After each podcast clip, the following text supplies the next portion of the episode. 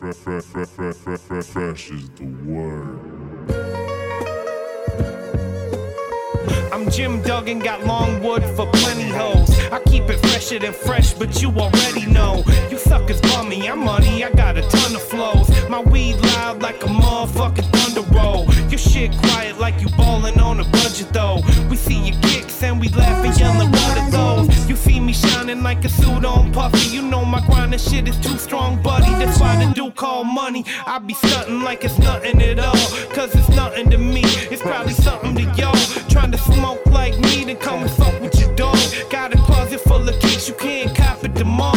And I'm fresher than the freshest, you can tell it's in my essence. Bitch, you see the way I'm rapping, yes, I do this shit to death. I tell I'm running out of breath, I tell somebody cut a check. But either way, you know it's fresh, and either way, you know it's fresh. Fresh, we fresh. Fresh, Fresh, fresh, fresh, goddammit, we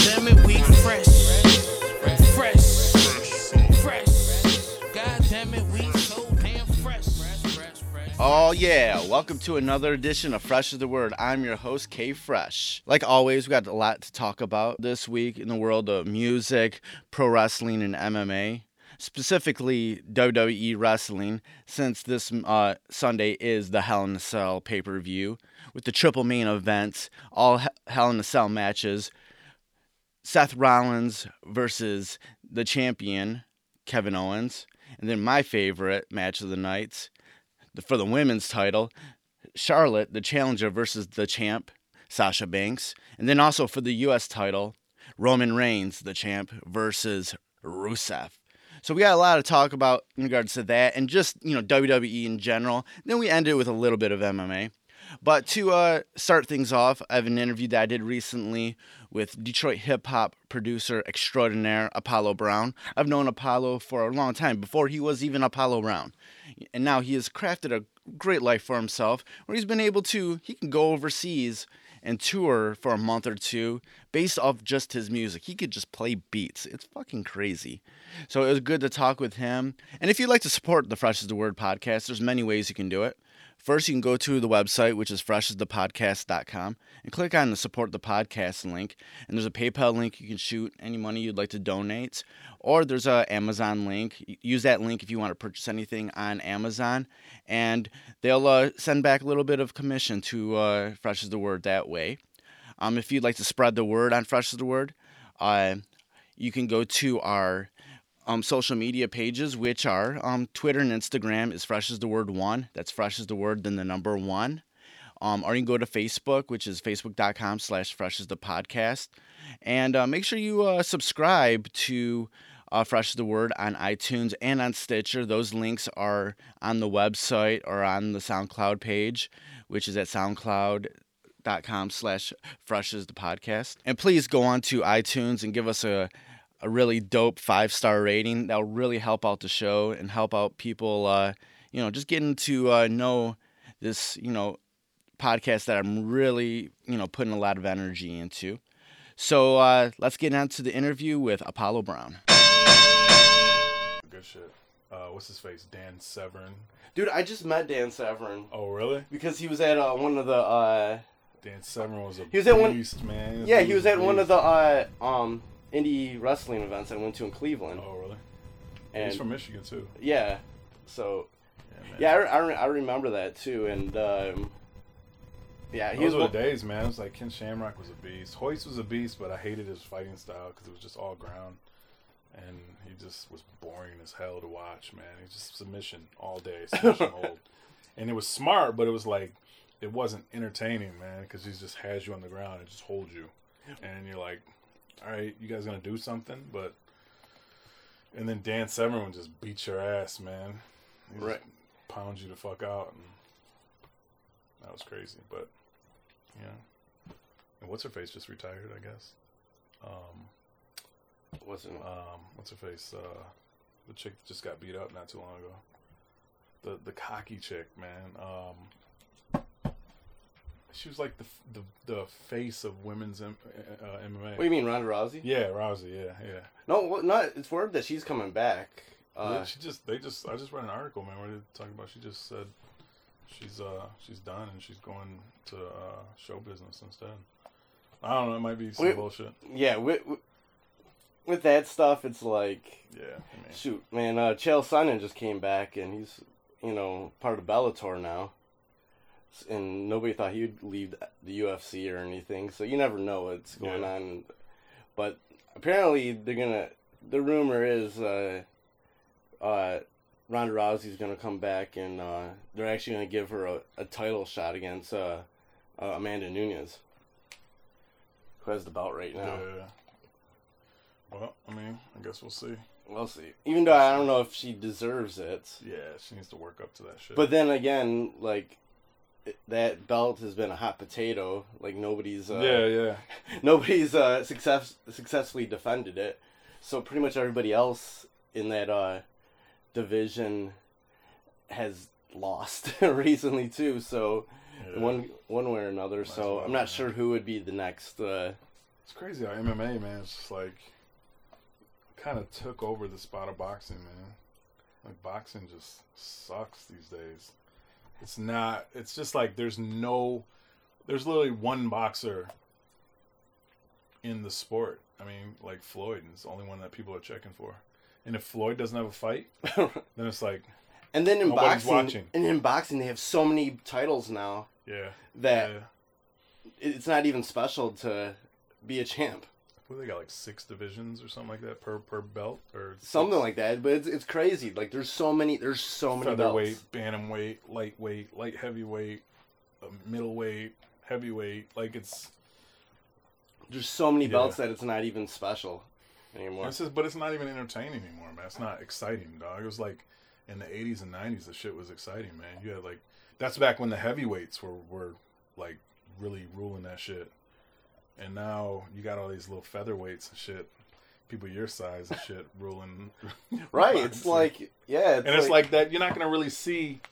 You're gonna just see like stings and shit like that. You're not gonna see like crazy knockouts and crazy just you're like, gonna see these little stings, just, little like stings, little man, little stings, you know. and, and you're gonna see like mad like 12 round fights, man, just full, full bouts, and nobody wants to see a full bout.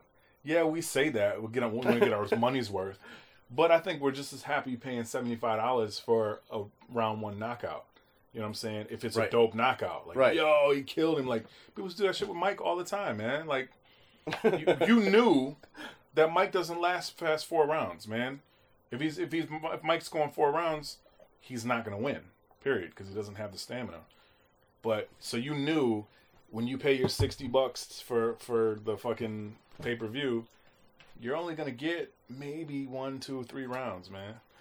Yeah, I re- um, a few months back, I forget who was fighting. There was a boxing match. So it was, it was the first time in like 50 years that they uh, showed it on CBS. Mm. Um, and that was a really incredible boxing match. You know, I don't really follow too much boxing. Yeah, I don't but either. there, anymore. but there was such a big hype on it that I watched it and it lived up to all the hype. Uh, I Mhm. forget who it was, but and I but I guess it was the first time in like what like 50 years that CBS showed it on prime time. Like okay. and it was, it was a really incredible, incredible, incredible. It's like now, man. It's like you have to be a superstar. to even attract any attention to the game.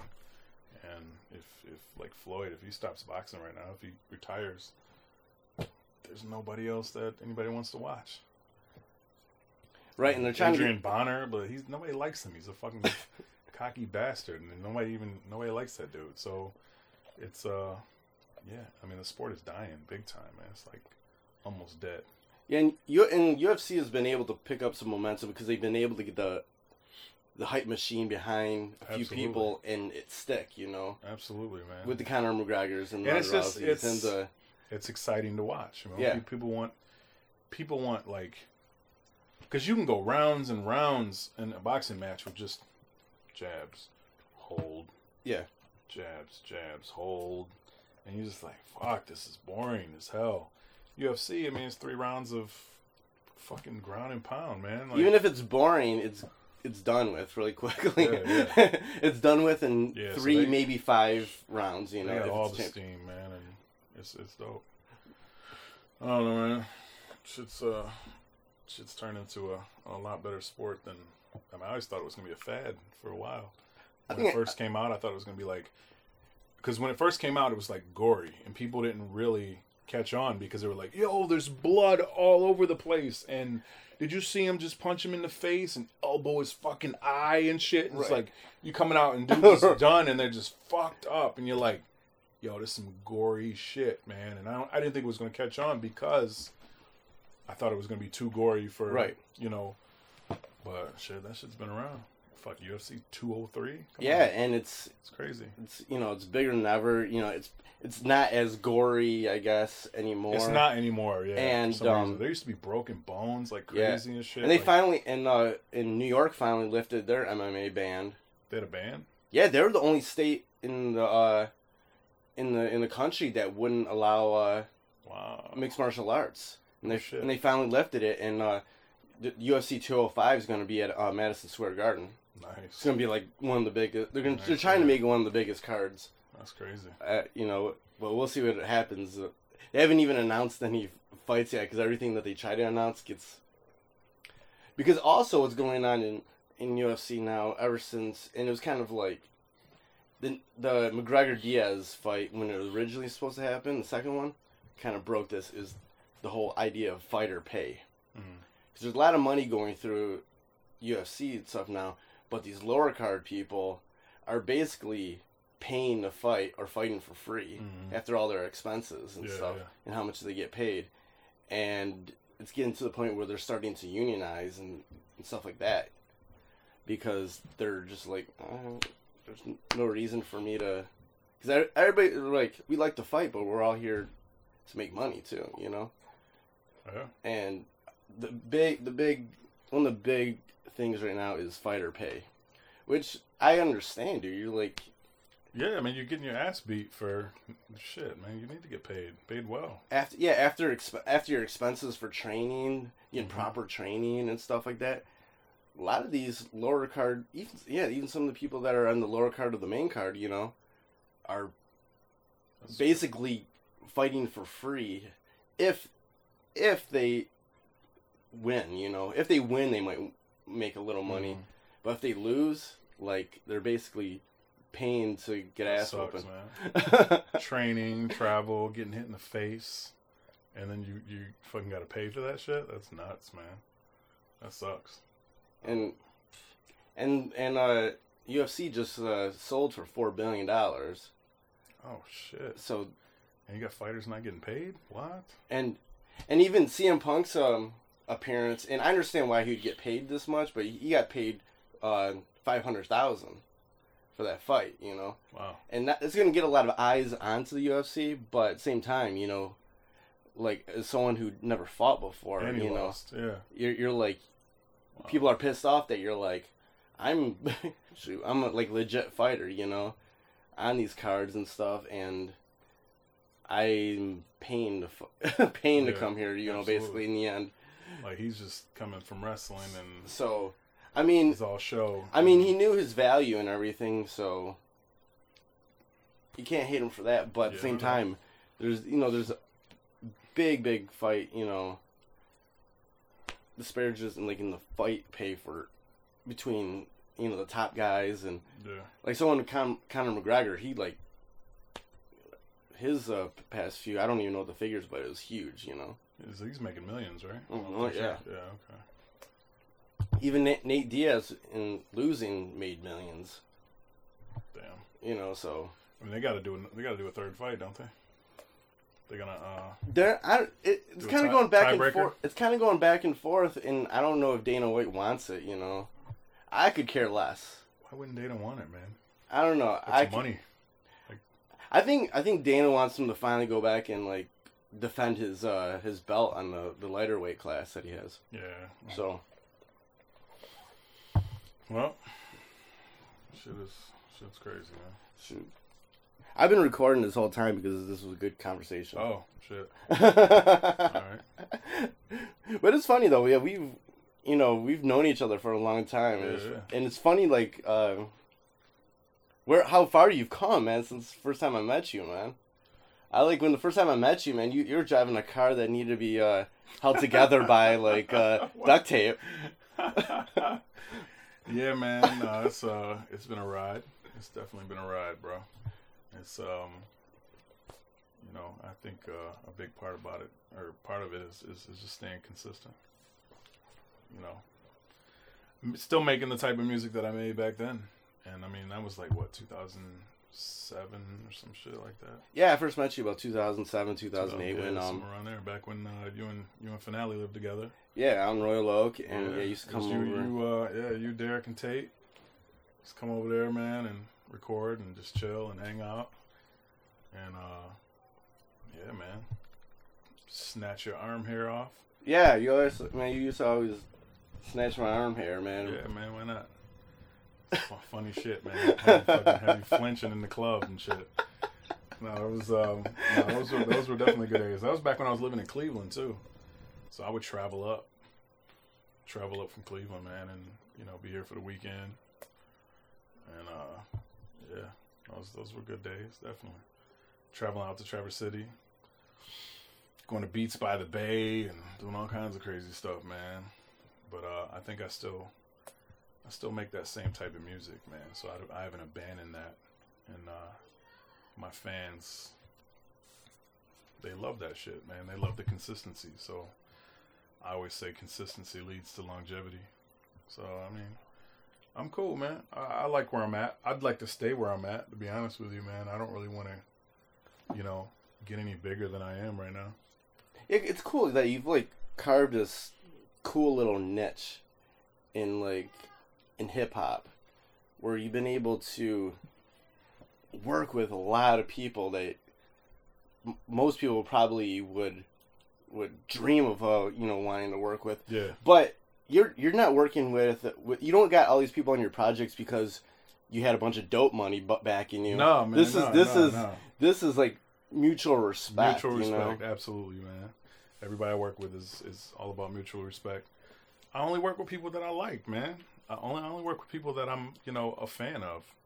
And uh, you know, if I'm not a fan of you, if I don't like your work, man, it doesn't make any sense. I don't care how much money you have. I'm not gonna I'm not gonna work with you, man. Right. Like And I know you're big about when you're doing the projects that actually you work with these people in person. absolutely. Yeah, talk about you know working, making sure that you got you're in the room with these people. I mean, that's one of the few things we have left, man, in hip hop. Like, you know, with with technology being so advanced now, and being able to make albums over, you know, over the internet and online or email or whatever, um, people don't really, you don't really get an organic album, man. You don't really get a, a natural, you know, sounding album, you know, and and I think that's partly because people don't work together Mm-hmm. they they hit each other up on Twitter or or Instagram or whatever, and then they start emailing back and forth beats and verses and putting things together. Before you know it, there's an album of 15 tracks that you know they just put together over the internet, like Right. and then they're gonna put it out. Like I, I can't. I can't get with that, man. Um, I remember hearing that story a lot with uh, guys that would uh, sign to major labels and never meet any of the producers that they would. that's Uh, crazy to me, man. like I remember reading a uh, article in Spin magazine years ago with Wale, and he, and after that was after his first album, that was mm-hmm. one of his major like disappointments. He's like, man, I, I had all these beats from Swizz Beatz and blah, blah, but I was never in the room with any of these guys. That's crazy to me, man. It's just like I don't know. I, you just like I said, that's one of the few things we have left, man. To you know, to take advantage of, man, is getting in the same room with the artists we're working on or working with. You know, if it's one song or two songs, that's cool. If I send some beats off for a project, you know, somebody else's uh, album or whatever, that's cool, man. We don't have to get in the studio, but if I'm making an album with somebody, man, if we're doing a full length, you know, 15, 16 joint project, and um, you know, we're we're naming this album after ourselves, you know, nah, we're we're, we're gonna get in the studio together and work, man. I want you to, you know, see my face and and and how I how I look when you come out of the booth after spitting a verse, man, and I want you to see, you know, I want to see your face when I show you a new beat or or present you with some more beats for the project while we're while we're working, and I want I want to see you. You know, I want to see how you, you know, make the ugly face when the beat when the beat comes on, man. You know what I'm saying? Like, it, it's just a natural thing, man. I want to. It, it's it's all about reaction, you know, and it's all about being organic in the studio and working together, man, and, and just kind of feeding off each other's energy, you know, vibing out, even if you're you're just in the studio listening to other people's music or your own music or whatever, just vibing out and getting to know that person, man, on a, on a different level. That's another thing. I don't work with people that I don't just jump into working with people. I got to get to know you first. Right. You know what I'm saying? Like I tell people, man, my beats are my kids. And I kind of, you know, it's like I don't just hire any babysitter to come watch my kids, man. Right. You know what I'm saying? I got to interview you first. I got to build, get to know who you are first, do some research, you know, make sure that you're worthy and and that you can handle it, you know what I'm saying? And and kind of see what your past is looking like and all that good stuff, man. So same thing with my beats, man. I'm not going to just give them to anybody. Like these are my kids and I care about them and I put my feeling in all of them. So you know, I need to know who you are and, and your track record and what you're all about and what you what, what do you have planned with my beats, like you know all, all that stuff, man. And you know, so I don't just work with people out the blue, man. I got to get to know you first, and then once we get in the studio, it's it's all organic, man. We already know each other. We're already vibing, building. You know, we get in the studio and it's just natural, man. When um when you're sort of when you're working on these uh, projects, these full length projects people, and after you sort you know after you're done you're vibing with this person, how do you you know where do you find the nuances to where like you're like okay this is cool for this person? Once you once you uh sort of that person sort of see something that they like in one of your beats do you have an idea of where you can go with the other beats other beats that you might have on hand like where do you go from there once you kind of feel like there's a a road to go down I mean, usually, man, I, I have a certain sound in mind. Um, it doesn't necessarily have to go down that road, or it, it, a lot of times it changes up. But I have a certain sound in mind that I'm going for for the project, and um, you know, I I'll start out with maybe sending a batch of five beats over to the MC, and and just kind of getting the feel from that, you know, what the reaction is to those beats, what they like, what they don't like out of that first five. That kind of give me kind of give me an idea of what they're going for, and then you know we'll, we'll kind of you know come together and and I try to make MCs uncomfortable, man. you know what I'm saying? Like if you if you're used to a certain type of sound, I might not give you that sound. I might give you something different. Um, or if you're, you know, it, it just depends, man. But making an MC uncomfortable, from what I found, always makes for better work, man. Makes for better music, and they they just somehow, man, just they it, it brings something out of them, man. That like case in point, um, I'll just say like like Verbal Kent from Ugly Heroes. You know, Verbal Kent's a rah rah MC, man. He's always been the type of MC that's just like, you know, a slice your face off and then feed you to the giraffes. You know, like type of dude. Like that's how he always, you know, he's always been. right You know, his music has always been real rah rah and braggadocious and but when we formed Ugly Heroes, you know, I made him kind of step outside of that and give the people his life.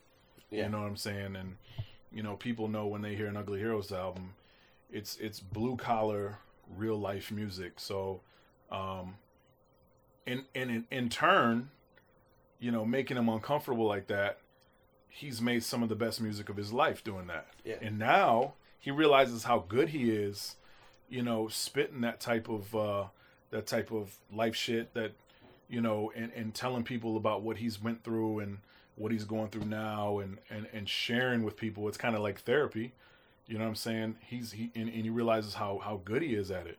Now he does it on his own. You know what I'm saying? And so just kind of like not necessarily changing an MC or, or, or changing an artist into something different or molding them, but just like you know trying to make them step outside the box a little bit. give them a And- challenge or something Yeah, yeah, you know what I'm saying? Just something different, um, something that they might not be used to, man. And, um, but you know, it's really all about compromise and you know, kind of knowing that MC's past work and what what they like, kind of studying them Yeah. and researching them and and knowing what kind of sound they like, but also putting in some of the stuff that might make them uncomfortable, man. you know, I don't know. It just it just comes together. They they tend to trust me.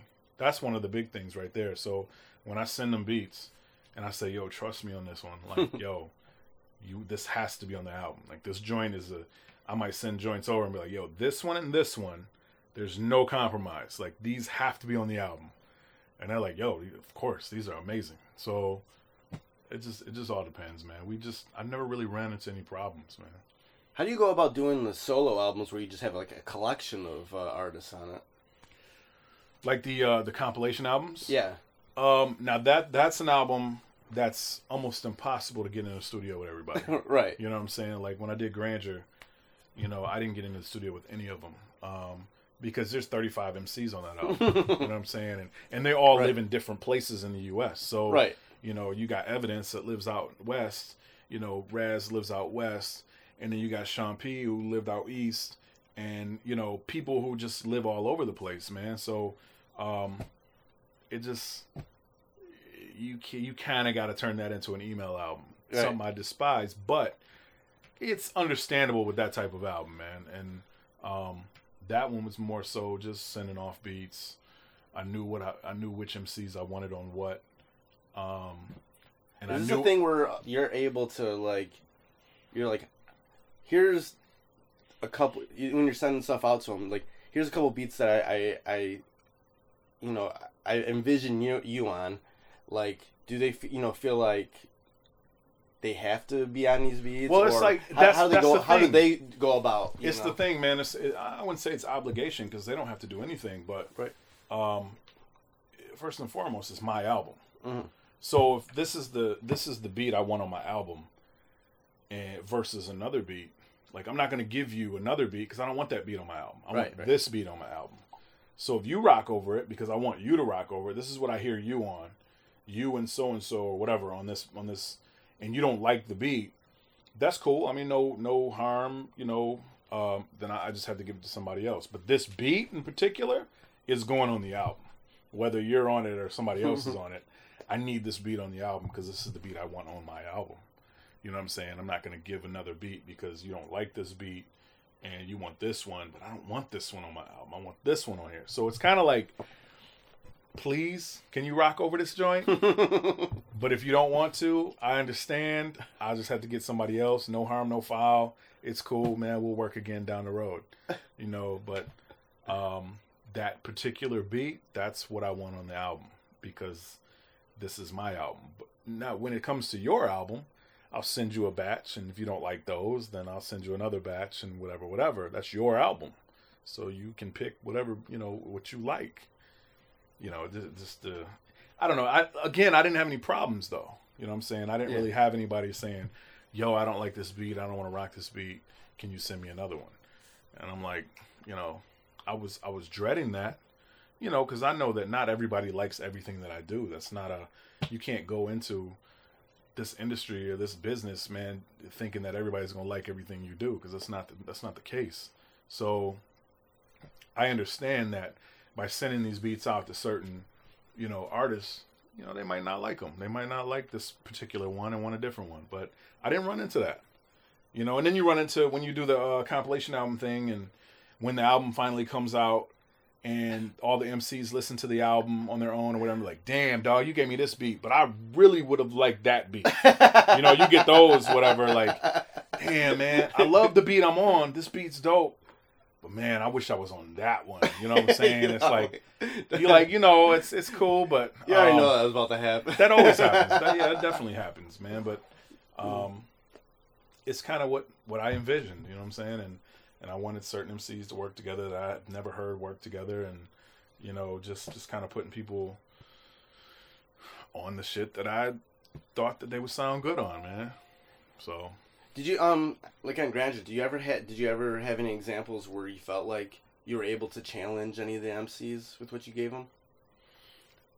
No, not necessarily because all the MCs I picked for the album are amazing MCs, and I think they're the type of MCs that can rock over anything. If I would have gave them the worst beat ever, I think they could have rocked over it and made it dope. You know what I'm saying? Like I picked these MCs because I'm fans of them, um, whether they're old legends or whether they're young new, uh, you know, new MCs, whatever. I'm fans. You know, I'm a fan of them, and and and they're amazing. So. I never really I, I didn't I didn't send over anything with the uh with the whole challenge aspect in mind. You know what I'm saying? It was just kind of like, yo, this beat's dope. I hear you on it. Um, help me with this album and rock over this joint for me. You know what I'm saying? And and it's just that's just kind of how it was, man. I, no no challenges, and I think there wouldn't have been any. I mean, they're all perfectly capable MCs, man. And, Right. you know, I mean, you got Chino XL and Finale on the track together. You know what I'm saying? Come on, man. That's I could have gave them to anything, man, right. and they would have spit just as good as they spit on the joint that I gave them. You know what I'm saying? Like, that's just I don't know.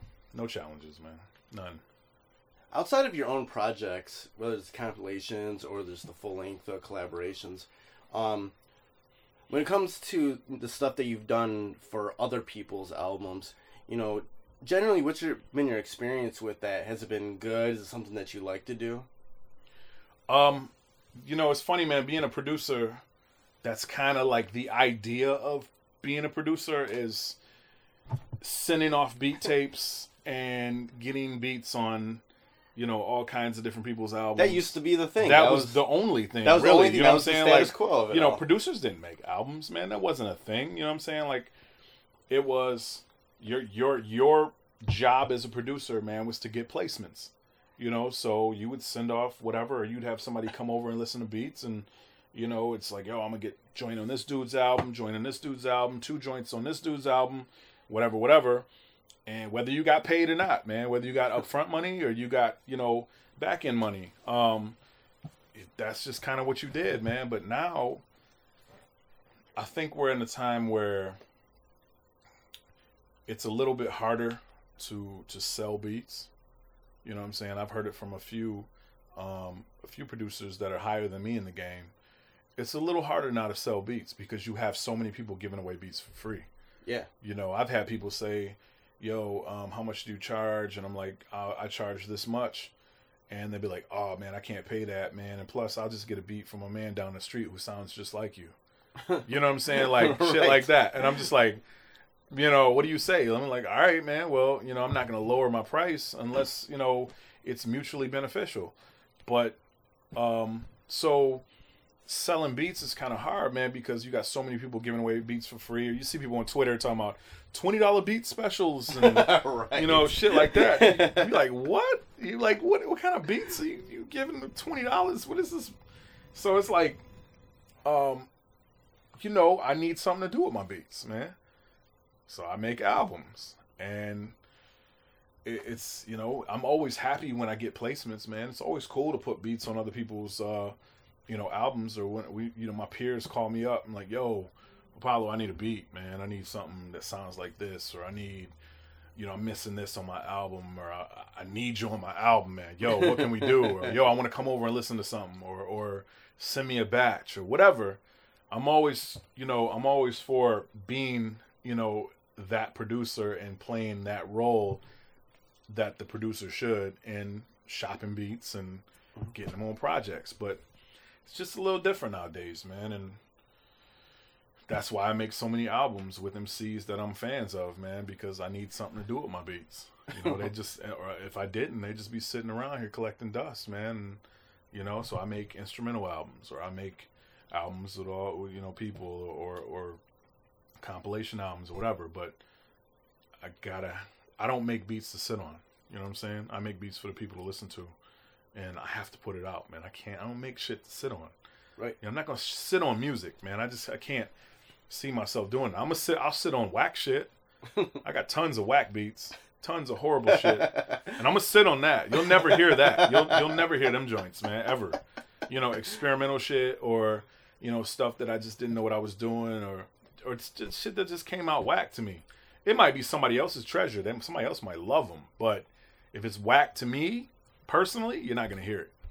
You know, you might go through my catalog after I'm dead, you know, like they're doing Dilla, and might hear some shit that you absolutely love. you might, Right. but you probably won't because I'm, I'm gonna burn my catalog before I die. So um, you won't get a chance to hear anything that I didn't want you to hear. So yeah, man. And if yeah, if you didn't sort of you know put your you know go forward with you know doing your own projects, you probably would have never worked with any of these people if you had to wait for their projects. Oh, absolutely, bro. absolutely, man. Because I mean, it's just like good projects nowadays are a dime a- are not a dime a dozen. They're they're they're uh, what is it? Uh, few and far between. So, and waiting for somebody to come out with their their project after I give them a beat or two or three, and I'm like, yo, what you doing with that beat, man? I gave it to you three years ago, bro. like, and I had to start coming up with rules, man. Like, yo, I give you six months. Like, you can you. I, I don't let an MC hold on to a beat um, no longer than six months unless he can show me that he's doing something. Like he can show me that, yo, he has he recorded to it or, you know, he has something towards that beat, um, and he's putting it on an album or whatever. And, and you know, but if he's just sitting on it, man, being greedy, bro, you costing me money, man. Like I could put that either on one of my albums, or I could slide that to the next MC, man. Like don't sit on my shit. Like a lot of MCs do that. They like to sit on beats for years, man, and be like, and then get mad when you when you sell it off or or do something else with it. It's like, yo, you've been sitting on it for three years, man. Like you can't can't do that, man. You're being greedy and and you're stopping my money and my progress. So, um, yeah, I mean, it's it's you got to find something to do with the beats, man, and um, and we're steady making beats as producers. So, I mean, what you gonna do, man? I mean, if those for those who can sell them, sell them, man. I can sell them a little bit, but I don't sell them not near as how you know how I used to, and a lot of times I don't have an interest in selling them. I might make something that's amazing, and I'm like, yo, I'm gonna be like Black Milk. I'm keeping that for myself, bro. right. Like, that's mine. I'm putting that on an album that I'm putting out. You know what I'm saying? Like, that's you know, and I set it to the side. I got a batch that I'll send off, which are all dope. I don't, I don't make, in my opinion, I don't make throwaway beats. So, um, every beat that I send out or every beat that I have in the catalog that's available are bangers, man. There's something that's it's amazing. If it's not good to me, I'm not gonna give it to you. Like if I wouldn't rock it, then I'm not gonna give it to you to rock. You know what I'm saying? So that's just yeah. We need something to do with these beats, man. It's different. And another thing you've been able to do because of the style of your beats is actually tour and be able just to play your beats. Yes. And people like especially overseas love that shit. Yeah, man. Yeah, I mean, it's crazy. It's it's it's to me at first I was like, yo, this is the craziest shit ever, man. I'm literally traveling the world playing beats. Like I go by myself with no MC. You know, a lot of times I'm with MCs or you know I have a group with me or whatever. You know, I have people with me, but there's many times where I go by myself, whether it's out to Europe or Russia or um, or Australia, New Zealand or whatever, by myself just to play beats. Man, that is crazy to me. But that goes to show where the producer is right now. You know what I'm saying? Like the DJ has had his day. Not saying that y'all don't got your day still. I mean, I mean, there's nothing without the DJ. So Right. But, it's definitely not our day these days. The DJ has had, you know, the DJ had the forefront for a long time, where it was just all about the DJ. It was, you know, the DJ was the backbone for everything, Yeah. man. Then the MC had the forefront, and it was like, you know, in the '90s, in the '80s and '90s, you didn't even know what a producer looked like. right. You know what I'm saying? Like, there's many people that didn't, know what Premier looked like, or DJ Muggs, or Pete Rock. They didn't know what they looked like. You know what I'm saying? You could walk past them in the mall, and you didn't know who you just walked past. You know what I'm saying? You didn't know what a producer looked like. You know, and now that the producer's in the forefront, and we have been for for a few years now, um, it's we got pictures out there, we got videos, we got we're you know we're just like we're we're all in the forefront. And everybody wants to know first and foremost when a song comes on yo who produced that? That's the first question people ask man. Yo Right. who, who made that beat?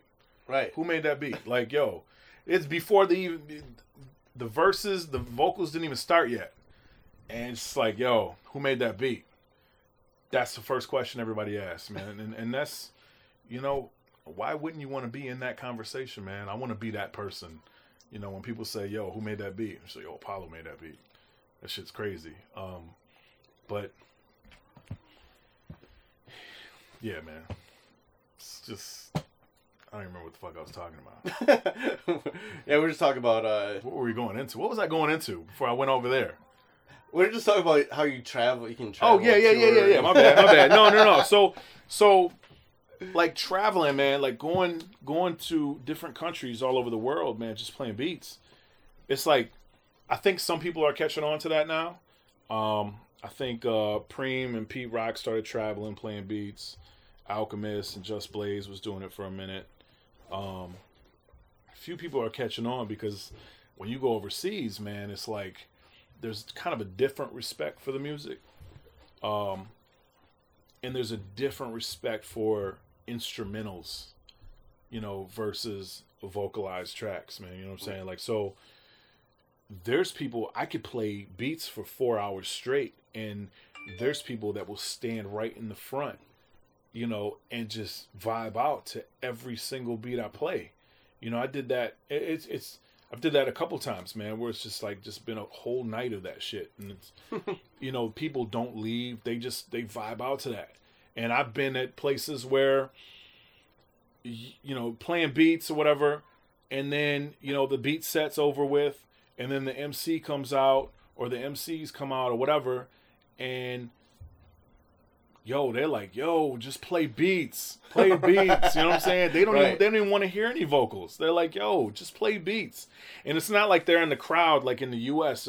You know, in the U.S. when you, when you're doing a beat showcase or something, you'll you'll look in the back and you see a cipher going. You know, you'll see a big group of people over there spitting. You know, or maybe two or three different ciphers going in, in, in the same room. Not over there. They don't. They just listen. They just vibe out, man. Right. That's the difference too be, between um, being overseas and being domestic.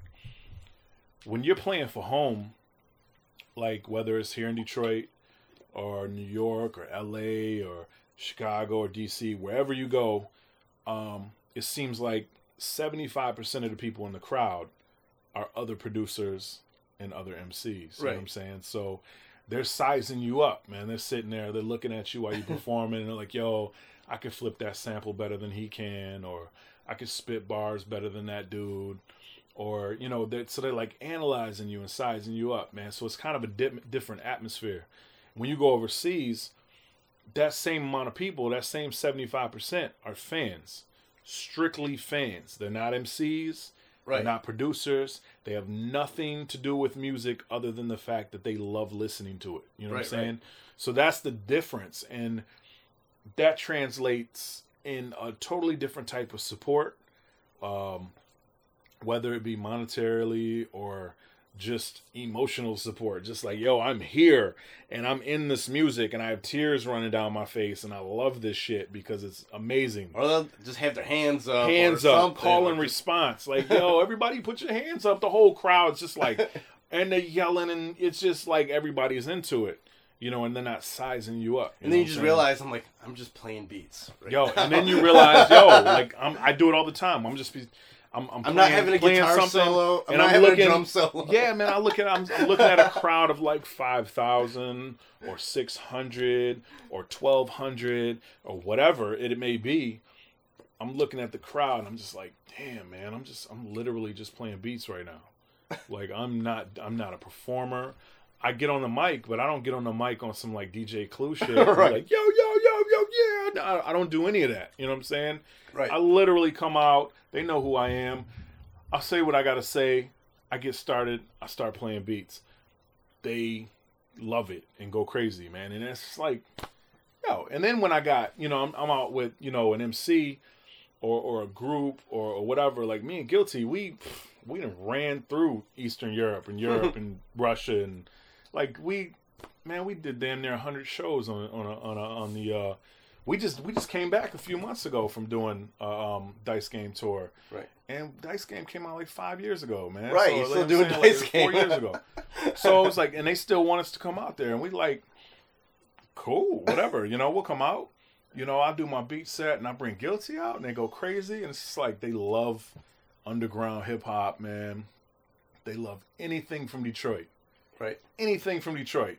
Detroit is one of those cities that no matter what you're putting out, no matter what you're doing, um, those abroad are always checking to see what's going on in Detroit, man.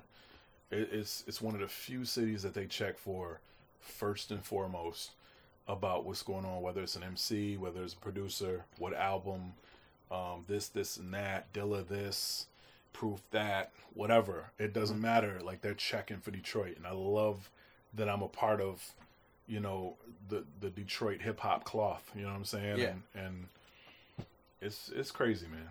This this shit's crazy.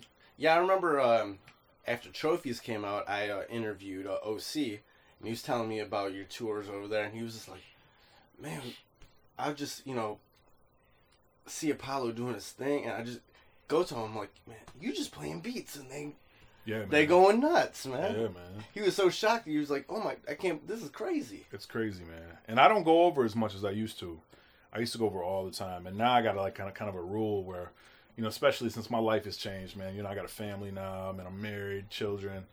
Um, you know, I'm kind of a little little more, you know, rooted. But um, my rule is no more than three times a year, uh, no more than three weeks at a time. So I used to go over for eight weeks at a time, man you know, be over for two months, pay my rent up, you know, for six months, and be like, I'm out. you know, obviously, this is back when I was a bachelor and I can do that type of shit. Right. But, um, you know, I go over there and, and just do what I had to do, and um, many many times, you know, three, four, five, six times a year. Nah, it's just kind of like you know, I do it, you know, a little bit more sparingly and and um, try to stay home with the family as much as possible, but you know, when I rock, man, they listen, and, and it's amazing, man. I love that shit. Love it. And we're about to do a domestic tour here. Um, not sure the dates yet, uh, but we're gonna run the East Coast, run the West Coast, do a little South, you know, a little Midwest.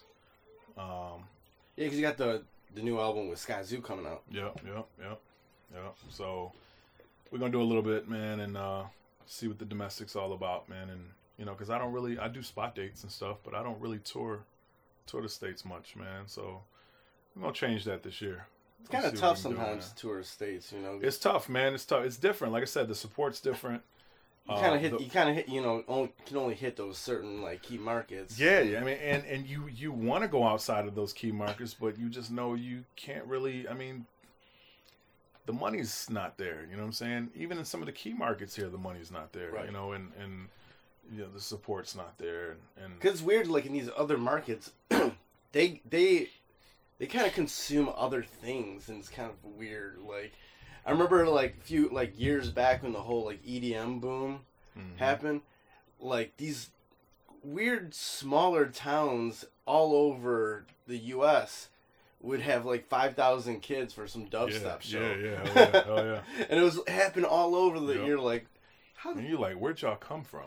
right. Like, where where are you from, man? But you know, so but that's the good thing too about hitting some of the smaller markets, man. Some of the smaller cities and towns um, in the U.S., man, is they're not used to getting people to come.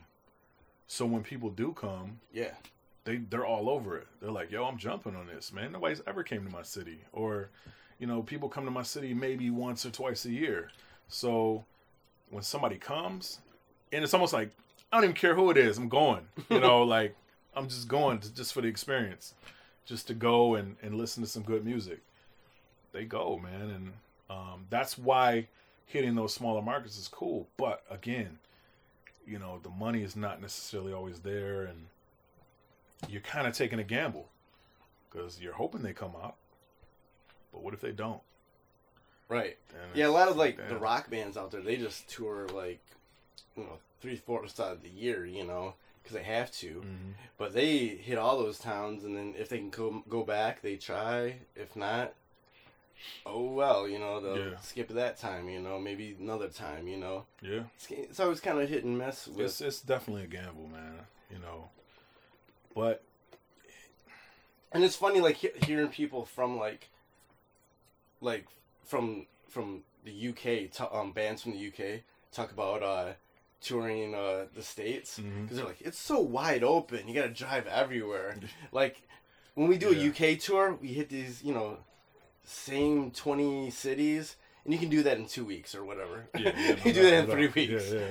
and you're you know you don't got to really drive you know shit, you drive too far, you're in another country, man. So, Right. I mean, that's that's how close everything is. Over That's there. like the one craziest thing for them when they come over here. They're like, man, it's just like so much driving, man. You gotta drive yeah. in between everything. It's a, it's a big country, man. they, you know, but it's a lot of good places, a lot of good good cities, and you can't neglect your fans. You know what I'm saying? You can't, you know, there there might be, even if there's just five people at your show, man, versus five thousand, you still got to rock for those five people. Right. You know what I'm saying? You got to worry about the people who are there, not the people who aren't there. You know what I'm saying? And And that's how a lot of people that do rap, whatever, was able to build a solid foundation in the states. Mm-hmm. Is like when they first got there. Oh, you seven people came to my show. Thank you. yeah, yeah. You're gonna be my street team here. So the next time I So come the next here, time, word of mouth says There'll be 50 show was people here." Dope. Yeah, yeah, absolutely. or hundred people next time, you Yeah. know, then we're gonna build and build and build. You know, that's what you know. That's what someone like Tech N9ne did. You know. Oh man, Tech N9ne is killing shit, man.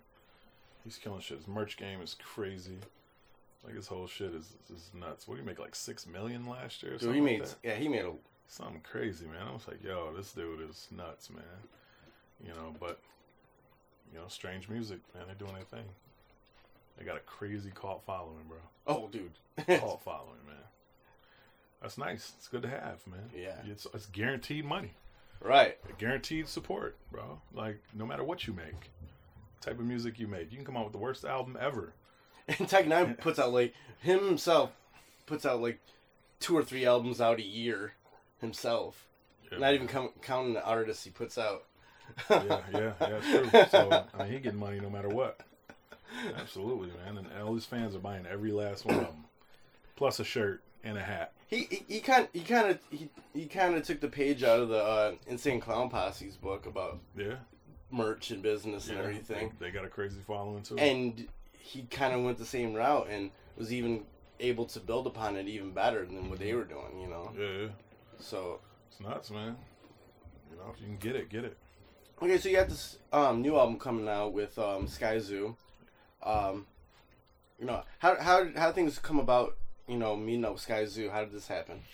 I mean, me and Sky have known each other for a while. Um, you know, we've always, uh, you know, you see each other in passing or, or at, at certain venues. I mean, we're in the same, I guess, subgenre if you if you want to call it that or whatever.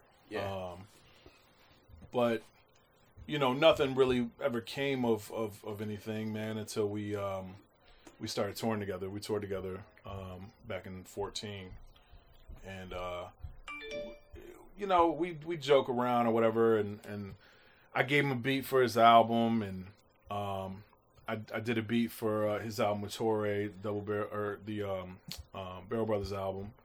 Yeah, that's a And, dope uh, album. Yeah, yeah, and they did a joint for me for Grandeur, and just the fans kind of caught wind of us working together, and and they liked the chemistry, they liked Yeah. what was going on, the music was good, and um, you know, we had joked on tour about you know kind of doing some work, man, and you know getting together and, and making some more music, man. It wasn't really an album what we were talking about, just making more music, man, and um, because that sound check, I would play a bunch of beats that I wouldn't play at the shows Right. and being on tour, like he would he would hear some of the beats on at the shows. I'm like, dang man, but then I would play shit that you know I didn't play at the shows or whatever. He'd be like, yo, what's that, man? I didn't hear that. Like, yo, and so then we started kind of going over beats and. um but really, we just you know we kind of parted ways after tour, man. You know he went he went back to New York. I came back to Detroit, and um, but over that time, we started seeing just like mad Twitter messages and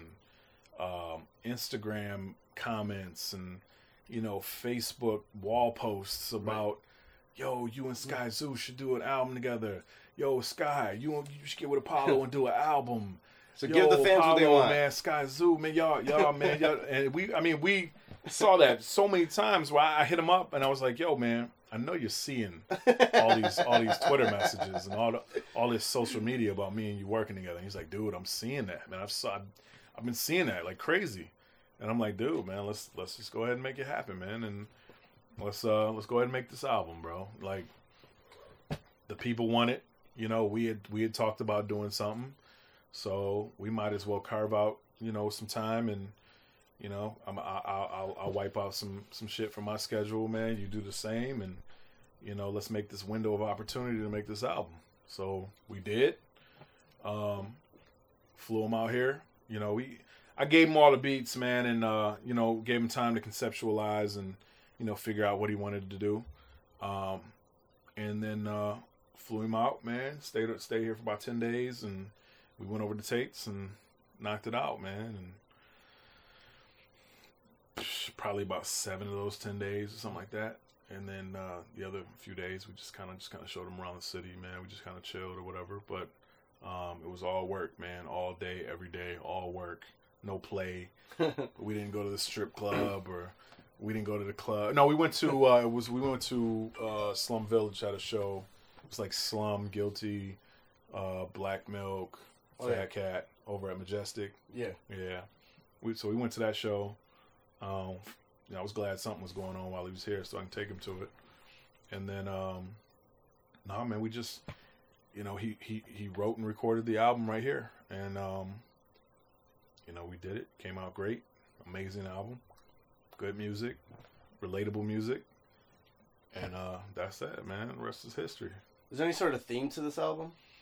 Um, I mean, the theme is just, it's kind of like the same as what I like, man. It's this real life shit. You know, there's not really any. You there's may, maybe a couple bangers on the album, but most of the album is just on some real life chill, um, just some just some cooling out riding music, man. It's kind of what I'm into these days, man. It's kind of my mood. Um, I've always made that, but I was always on that real hard, hard, like you know, grimy, you know, just banger type tip. Yeah. But I just don't. I'm, I'm maybe for every ten beats I make, I might make one of those now. Everything else I make, man, is just real chill and life. Cause that's me now, man. It's like, yo, I'm I, I live a different life. You know, I'm a family man now, man. I'm not, a, you know.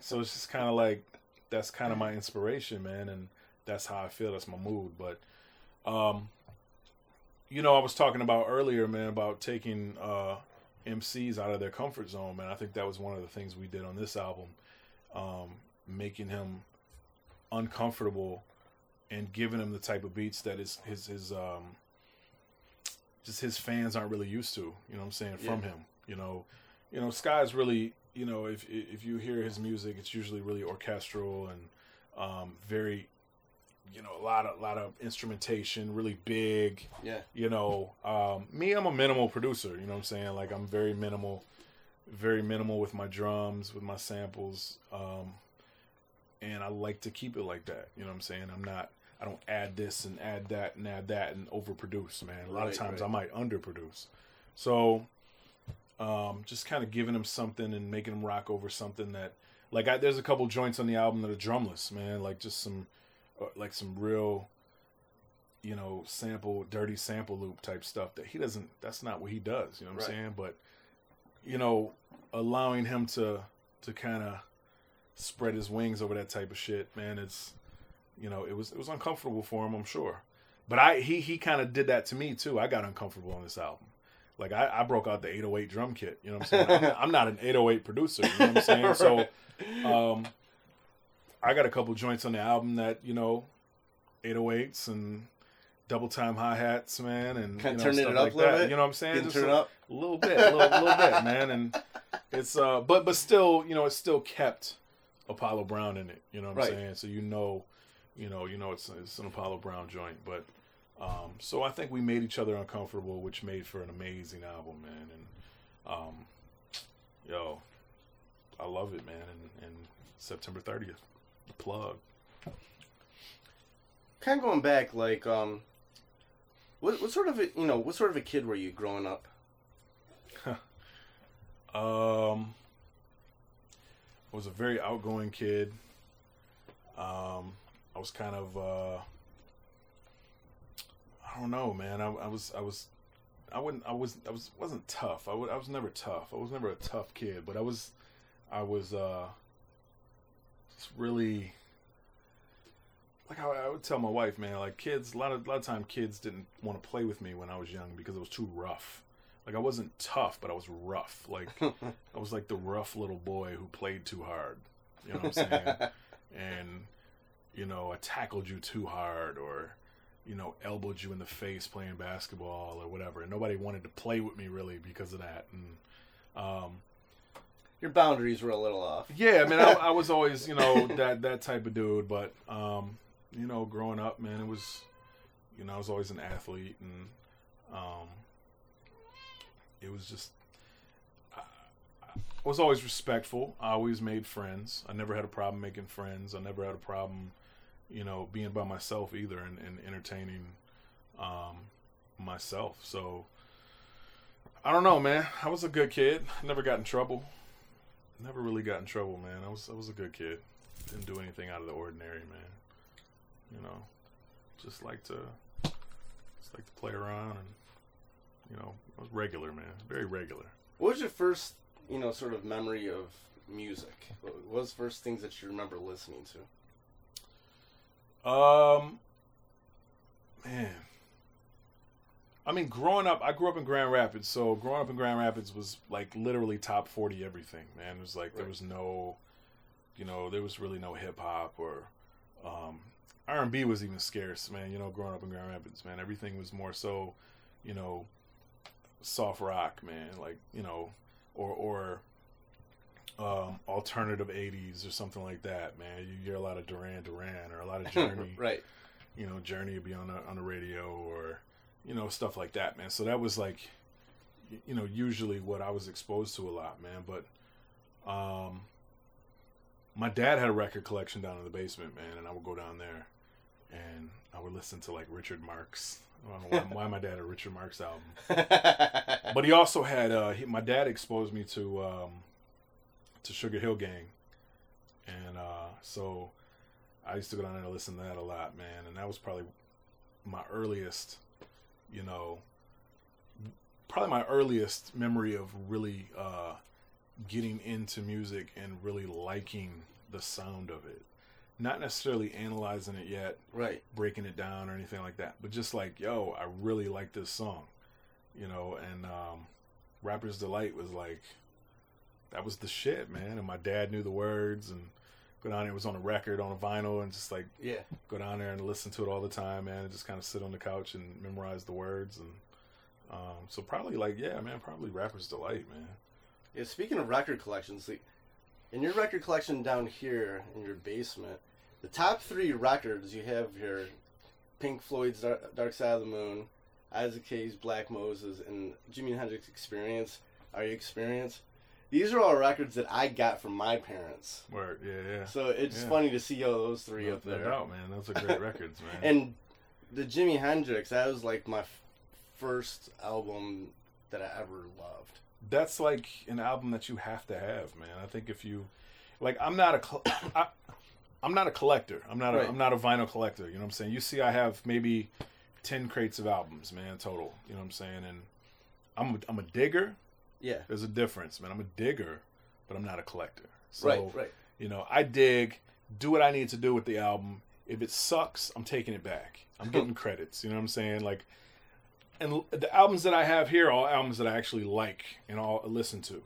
You know, so everything behind these, this is all stuff that I actually will throw on the turntable and sit back and listen to, and not use for just sampling purposes. You know what Right. I'm saying? I still have like the Jimi Hendrix Experience, like Are You Experience record that like my mom had.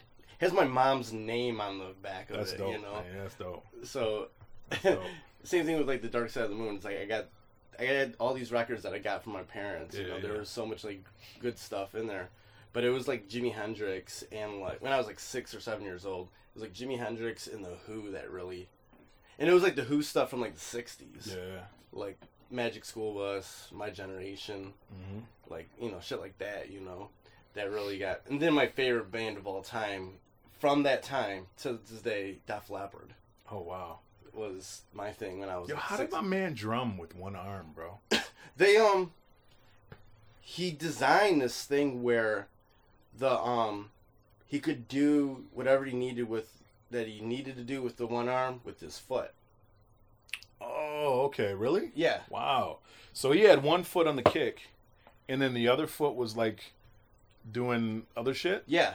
Oh, he was wow, using bo- he was using both feet. Wow, that takes some crazy uh, hand eye or hand leg foot coordination, man. Yeah, yeah, they des- uh, yeah, they designed this whole thing where like Wow. he used both of his feet, and he he used his So he would have one foot um, hi hatting it, and he'd have an, the the one arm on on the snare probably, and then the whole other leg yeah dog had like both- that. That's some crazy shit. I can't even play the drums regular with two hands. So you know, I'll go over Tate's crib, man, and I'll just play around, and you know, I'll get the hi hat going, I'll get the snare going, or whatever. I'll just be like. And as soon as I bring the kick in, all that shit just goes. Can't even do it, man. But no, that's just crazy. Def Leppard, man. I used to um, I used to work out to Rocket, man. Oh yeah. Rocket is my shit. I love Rocket, bro. That is a great song. Oh, definitely. I still remember like it was yesterday, like the day that the video premiered on MTV. That's that's a great song, man. Like, yeah, I used to um turn that shit on, man. It's like Rocket, yeah. I still don't know what they say right there. I'm s- I'm the biggest Def Leppard fan, and I still never went back and. So you don't know what they say right there. Me, me, no, I don't. But you got Rocket, yeah. I have no idea. I don't know what the hell they say right there. I'd man. have to go look it up on uh, on Genius to see what it says, but no idea what they said right there. I Where are they from? they're from um, they're from like uh, Manchester, England. Oh, they're from the UK. Oh, Yeah. shit. Okay. Yeah, no, that's. Um, I think I think Manchester. No, no, no, Sheffield, England. I always remember Sheffield because it was like that big steel town, and there's a bunch of other bands that came from Sheffield, and it was just like, Hmm. it was one of those towns where like you either, like once you got out of school, you either worked at the steel mill or you didn't have a job. Yeah, yeah. like- so everybody wanted to leave, Yeah, one industry, man. It's like that's it's it. and you're there all your life. you know, yeah. either you go into that or you better leave. I think um I think I got that face value that Phil Collins from my dad's collection. The rest of it, I know. I, the rest of them, I, I bought. Um, I know my dad has all these, and especially the Yus- Yusef Lateef. Um, my dad's from Detroit, so that was kind of a staple. Yeah, Um, but I think that face value, the Phil Collins joint, is is my dad's or mine now. Sorry, Dad. Yeah, and I got other things like other Isaac Hayes records and Al Green records from my parents and Led Zeppelin and Yeah, no doubt. Black Sabbath and stuff. So I had all these like cool records like when I was like a teenager to like go once I finally like had a record player that worked and stuff. Yeah, I used to, man. I used to go downstairs and um, down in the basement and act like I was scratching on my dad's records or on his record player. And he caught me doing it one time, and just man, I got it so bad. He was like, "Do you know how much those styluses are?" Right, those yeah, Like, those things like Dog, man, it's. I, I got in trouble so bad doing that, but I just, you know, you see it on TV, and it was part of hip hop, man. And you know, you scratch, and I've always wanted to be a DJ, man. I think I remember when I was in college, man. I bought um, a pair of turntables and a and a uh, and a mixer, man, and I didn't know anything about it. And I'm sitting there, I'm like, yo, I'm trying to scratch, and the shit's just not working. And I'm like, fuck, man, what is going on? This is horrible. I hate this right now. I was already making beats, but I wanted to be a DJ for some reason. I fucked around and bought belt drive turntables, which was the worst. Oh right, yeah, yeah. That was like, but I didn't know it at the time. I just Right. thought turntables were turntables. You know what I'm saying? These were belt drive turntables. So every time I would slow it down, it would just go. It would back into like it was just like, yo man, what? And then somebody was like, oh man, you need to get direct drive, bro.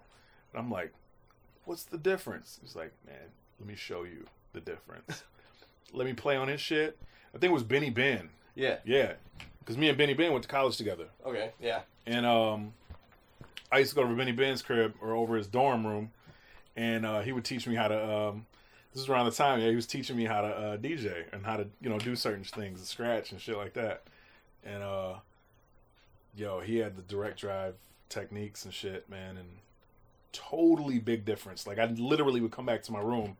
I'm like, I wouldn't touch my shit. I'm like, yo, I don't want to touch these right, you're like this is uh, horrible belt drive bullshit. Like it was the worst, man. And dog, but then I think that lasted for like maybe a month.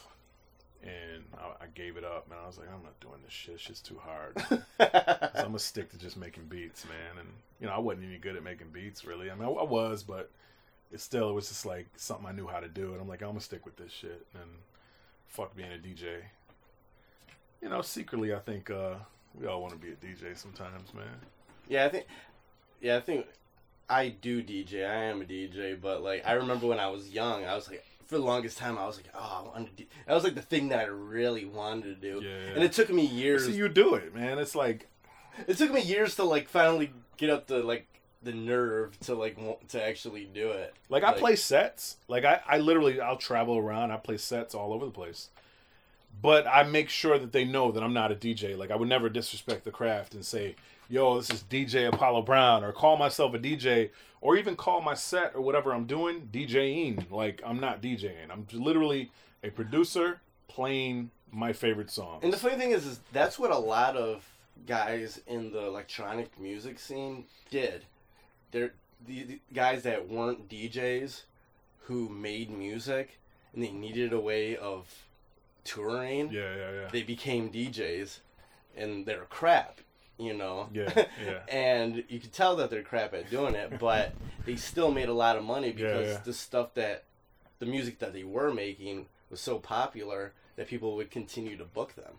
yeah. You I know, mean, but I mean, I, I kind of came to realize while I'm out playing my sets and stuff that a lot of the people, um, it, it depending on where you go, they don't care about scratching and transitions and stuff like that. All they care about is the selection of music. that's where it's kind of gone you know what I'm saying? over the over the past however many years. all the recently. tricks and shit and all the stuff that like you know if you're going to watch dj jazzy jeff you know you know what you're going to watch Yeah, you know what i'm saying you're going there for a specific reason to get a show get a turntablism show you know what i'm saying whether it was the scratch pickles or you know the x-men or whatever like Yeah, it was yeah, you know what you're. you getting. knew what you were getting. You know what Yeah. I'm saying? But I think if you're going to just listen to music, you could care less. A lot of times, scratching will just ruin it. You'd be like, right? be like, stop it, dog. Or you'd be you have the DJ that keeps playing the same shit back over and over. You'd be like, dog, play the song, bro. Like you just played the same shit back. You you ran it back twenty times, man. And I'm like, just get mad because you're like you're not there for the you know there for that. You know what I'm run saying? it back, Like, run it back, run it back again. No, dog, just play the song. Like rinse it, mate. so it just really depends on what you're what you're there for and you know what the people want to hear and and I've come to realize that a lot of people just they it's all about selection, man, and especially hip hop shows. They want to hear shit that you know, obviously the popular popular shit like the mass appeals and the, the shook ones and shit like that. Like but they also want to hear that grimy shit, man. They when they want to I always play grimy, you know, that grimy shit, that hidden Right. that hidden number 6 on the album that I loved. Yeah, But I, I also go into my set with uh kind of uh an explanation, you know, it's kind of like a yo, you know, um let's pretend that you guys are all my friends. You guys are all my best friends. And you're chilling with me in my studio or you're chilling with me at my house or in my bedroom, man, and I'm about to play music. You know what I'm saying? This is what I would do. This is the music that I would play while I'm cleaning up the house. or this is my favorite Right. songs. You know, I always go into it with that type of, you know, let them know like, yo, this is. So if you don't like this song, it doesn't really matter. I like this song, so I'm kind of, you know, going into it with that. And I may even stop a song in the middle of it and go to a whole nother one, man. Like, yo, I'm tired of that joint. Let's go to a different one. Blah blah. blah. Just on some like really, you know, unpolished ass on purpose, just so you know, like, yo, I'm not a DJ. You're not gonna hear crazy transitions. right, right, right. You're not gonna hear beat matching and scratching and shit like that. You know what I'm saying? Like, I use a fucking controller. First off, like, you know, I use a Twitch. I got this Twitch right here. Uh, you know, I use this Twitch right here. I got four of them fucking things, man. or I got my, uh, you know, my, uh, my, this one right here that I travel with for the most part. I used to travel with that all the time, and then I just travel with this now. The um, what is it? The uh, my Pioneer joint. This joint right here. Yeah. Yeah. So I traveled with that, you know, and you know, it's just I had to switch equipment, man. I used to always travel with the Twitch, man, and just that was it. And I'd have backups. I bring backups with me just in case. But I went from this MacBook to that MacBook, and this has the old operating system. This has the brand new OS, and little did I know last time I went on tour that this OS and this are not compatible. Found out at soundcheck before my first show, for the first uh, show of that tour. Right. I was like, "Yo, we need to go to Sam Goody or not Sam Goody, but like a, a Guitar Center type store. You got one of those around? Because I have to buy new equipment now. Because and I'm reading up on it. I'm like, "Yo, these don't these aren't compatible. That's not compatible with the new operating system." So I'm like, "Shit!" I'm glad I found out at soundcheck. Yeah, th- th- there's a big problem with a lot of like, a lot of m- music equipment not being compatible with the, the latest uh, yeah, yo, that's Mac uh, system. that's what they said at the store, man. And I'm like, because I'm I brought all my equipment. I'm like, yo, can you get this to work together? And it was like, this won't. It doesn't match up, man. Yeah, a lot of people haven't even upgraded to the, the latest operating system. And I wish I did. Still well, haven't. I wish I didn't, Still man. haven't because so much crap is, uh, whether it's Serato or whatever else, Yeah, like, is just not compatible fully with it yet. You know, so it, it's it's crazy. it's crazy. Yeah, and and now depending on what the show is, like we got a show on Thursday. I might, I'll probably bring this and that just because it's really easy, and I could just put it all in this little bag right here and carry it. You know what Yeah. I'm saying? Instead of carrying this big ass bag with all the stuff that goes with that. That's the one I'll take. I take overseas with me, and then this laptop, um, what used to be the old. Yeah, it's now I, I'm just in this whole process of like switching things up, man, and and, and kind of learning this new piece of machinery, man, and it's driving me crazy because I'm not a DJ. You know what I'm saying? Like my whole thing with this was, yo, I need the smallest, most user-friendly piece of equipment I can get that I can just push a few buttons, do a few things, man, faded some stuff out, I'm good to go. And that was the Twitch, man, Novation Twitch. It was Serato itch. You know, it was right there at my fingertips. Everything was good, and now I got to switch, man. So anyway, When did you originally, you know, start, you know, getting the itch to like want to make beats?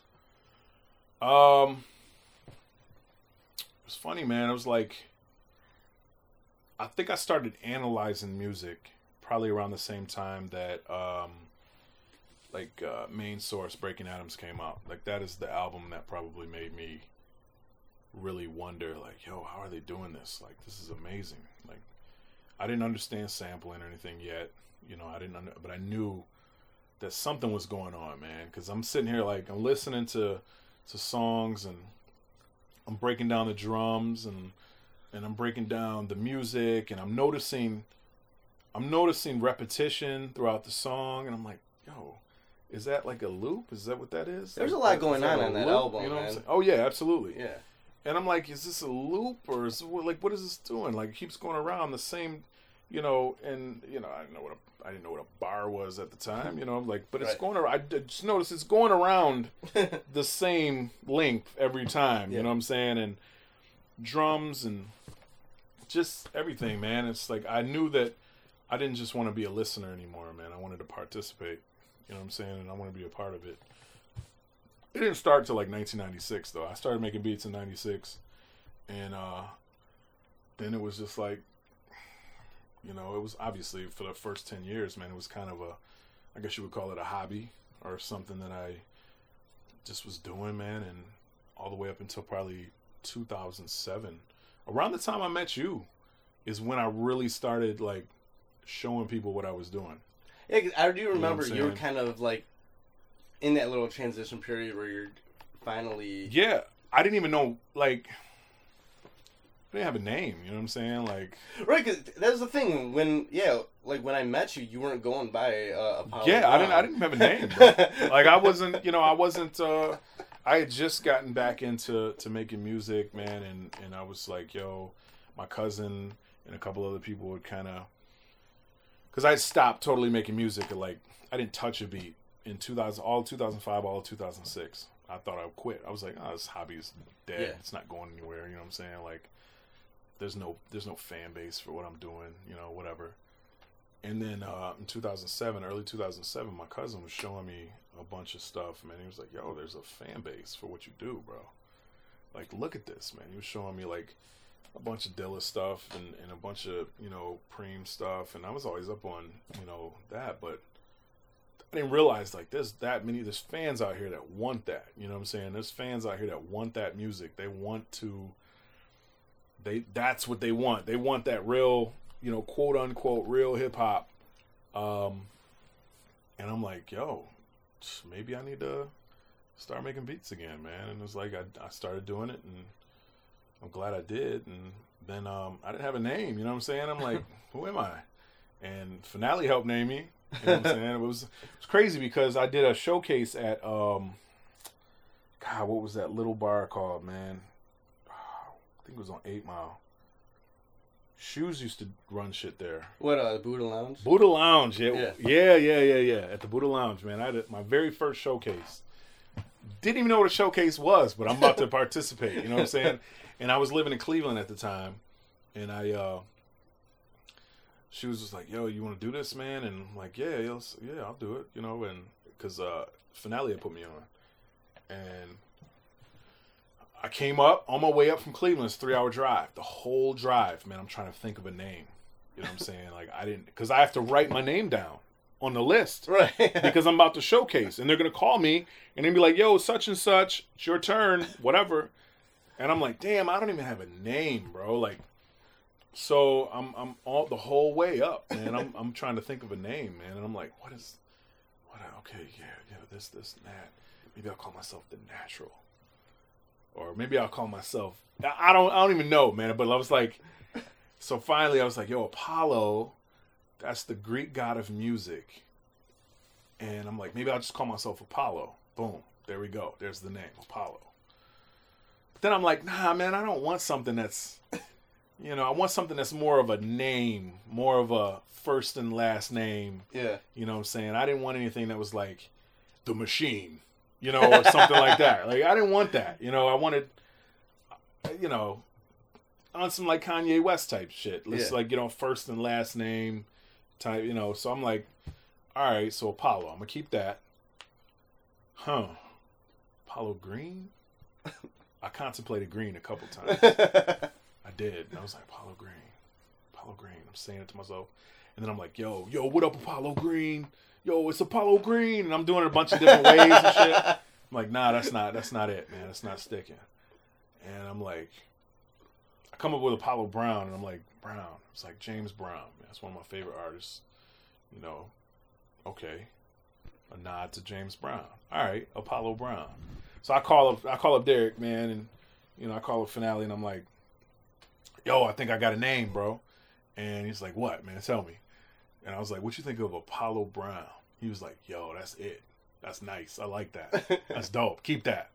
And I'm like, bet. My name's Apollo Brown. So I get to the to the uh the showcase and you know it's like mad people in there, man. I'm I'm like all fidgety and shit. Like I've never done this before. I've never Yeah. showed my beats to anyone. Right. You know what I'm saying? And so um I get there, I put my name on the list and shit, and finally it was like my turn to to rock, and they're calling Apollo Brown, and I'm I'm not answering because I don't know who the fuck Apollo Brown is, bro. I'm like, yo, who is this dude? And I'm just sitting there chilling, man. Like, and yo, they they had to give somebody else my turn because I didn't come up, and I'm and so I went up there. I was like, yo, did you call? And they were like, yeah, we called Apollo Brown. I'm like, oh shit, man, I'm Apollo Brown. I didn't even hear you. I'm sorry. And so they ended up putting me on, and I was playing my joints. I think I played maybe like ten joints, ten or twelve joints. And the reaction of the people was like, "Yo, who the fuck is this? like, who is this dude? Like, we know all the other cats in this room. Yeah. Who's this guy? Never seen him before. Never heard him before. Yo, and ever since then, man, shit, name stuck, sound stuck, everything. Then I think Shoes put me on another joint with like KT and Nick Speed, and and ever since then, man, I was just doing mad showcases, and then I started beat battling and shit and doing all that stuff. But yeah, man, it, it's it's been a it's been a road, bro. It's been been fun. Do you do you look back even if it's some? do you look back and do you see like if there was like a song that you did early on that really sort of set the tone for you know everything that came afterwards? 'Cause I feel like the joint you did with finale bang bang really See, that's funny, sort of man. set the tone for a lot of things. Even though I know you kind of hate that. I hate that joint, dog. And like- everybody knows that, and, and and finale knows that shit. I hated that beat. I couldn't stand it. He was like, "Yo, I need this beat," and I'm like, "Yo, the beat is fucking horrible, man. I don't want this." We're like, "No," But we all loved it. and everybody else loved that shit. And I'm like, "Yo, this beat is horrible," but you know, it turned out to be a dope song. I like the song, you know what I'm saying, and uh, it ended up growing on me, you know, in time. And even though I didn't like the beat, and it was my part that I didn't like, you know what I'm saying, the beat. So, you know, he did his thing, you know, but I just didn't. Man, I was not in love with that shit. But that was that was definitely uh, you know, a joint that um, that kind of carried on to other shit, man. And you know, finale was, yeah. I mean, that was. I think the joint that probably cemented me uh, in Detroit though was probably Contra with Danny Brown. Yeah. That was probably um, Yeah, that was that was you know, big I, one. I'll go into places, man, now, and you know that joint will come on, you know, in Detroit or whatever. Or like we'll be at shows and they'll play that shit, and you'll hear everybody just spitting all the words to it and whatever, whatever. And I'm just sitting there, just like, damn, man, that shit is that shit is dope, man. It's like a Detroit staple and shit. I'm like, yo, that's No, it definitely was. you know, and I'm like, yo, that's that's crazy. But that was probably the one right there that really kind of, you know, people always ask who produced that shit, you know, and you know the name comes up, Apollo Brown, and yo, man, I need to do some shit with that dude. So that was probably it right there. to kind of wrap up this uh, interview, like I know, like outside of all of this music stuff, that you also you're a photographer, also. I I am I am or was. You know what I'm saying? I haven't opened this bag in quite some time, but and that tripod over there, but uh I was, yeah, yeah, absolutely. I've been published in a in a lot of different magazines and and, and newspapers, and uh, I used to work for the Michigan Citizen, so I used to uh, do a lot of their um, press photography and you know shit for the newspaper and stuff. So, um, but I did it all on my, you know, a lot of uh, you know stuff. I had a I had a, a business called Crush Media Group with uh, Kevin Davis, man, my best friend. So he um, he kind of took that over and, and, and continued it on because the music stuff started getting real Yeah. crazy with me. I mean, I didn't have time to really devote to it, but um, yeah, no, I used to um, I used to I enjoy it, man. I still enjoy it. I just don't have a lot of time for it, man. You know, when I used to shoot with Finale and shit, and Yeah.